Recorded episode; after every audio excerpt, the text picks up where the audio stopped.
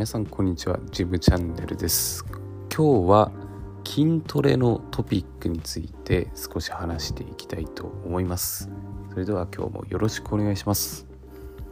はい。ということで本日は筋トレについてなんですけれども、えー、私アラサーのサラリーマンで、え、2児のパパでもあるんですけれども、えー、これまでの2つのエピソードでは育児に関しまして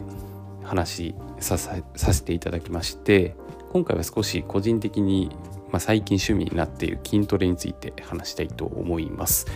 私はですね、えー、ここ二十数年間一度も、うん、太ったことがないというような少し痩せ型の体型なんです。で、えーある時ちょっとインターネットの方の記事で30歳をピークに筋肉量は増えなくなるというような記事を見ましてこれはちょっとまずいなとこのまま痩せ型でいけば、老後もう骨と皮だけになってしまうんじゃないかという少し恐怖感に襲われてしまいましてそこで少し筋トレを始めようというふうに思いました。で学生時代も体育会系の部活に入っていたんですけれどもそれでも一度も筋肉がつかないぐらいですね痩せ型で本当に筋肉質ではないという体質なので筋トレをすると消費カロリーが多いのでどうしても痩せてしまうのはもう目に見えてたんですよ。でサラリーマンで給料も少ない中どうにかしてこうタンパク質をとって体を大きくしながら筋トレを継続できないかということでいろいろ探してみた結果大豆のプロテインというのが2000円ぐらいでですね、まあ、楽天の方でありましてでそれをあの、まあ、水と豆乳で割って飲みながら、まあ、筋トレを続けていけばタンパク質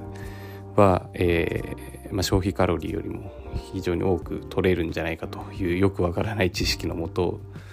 まず始めてみました。で筋トレの内容はですね、まあ、私継続が非常に苦手なのでコンパクトに仕上げたいということで毎日約5分。なおかつそこそこ息が上がるメニューとして腕立て15回。でインターバル10秒のスタビー45秒。で、え、インターバル10秒でスタビもう一度45秒インターバル10秒の横スタビ、えー、45秒でインターバル10秒で反対側45秒で最後に、えー、背筋、えー、30回 ×2 と。で全てインターバル10秒ということでやっていくとだいたい5分ぐらいで収まるようなメニューなんですけれどもこちらがですね5分でパッと終わるにもかかわらずそこそこインターバルを短くしている分息が上がるというなかなかいいメニューになってまして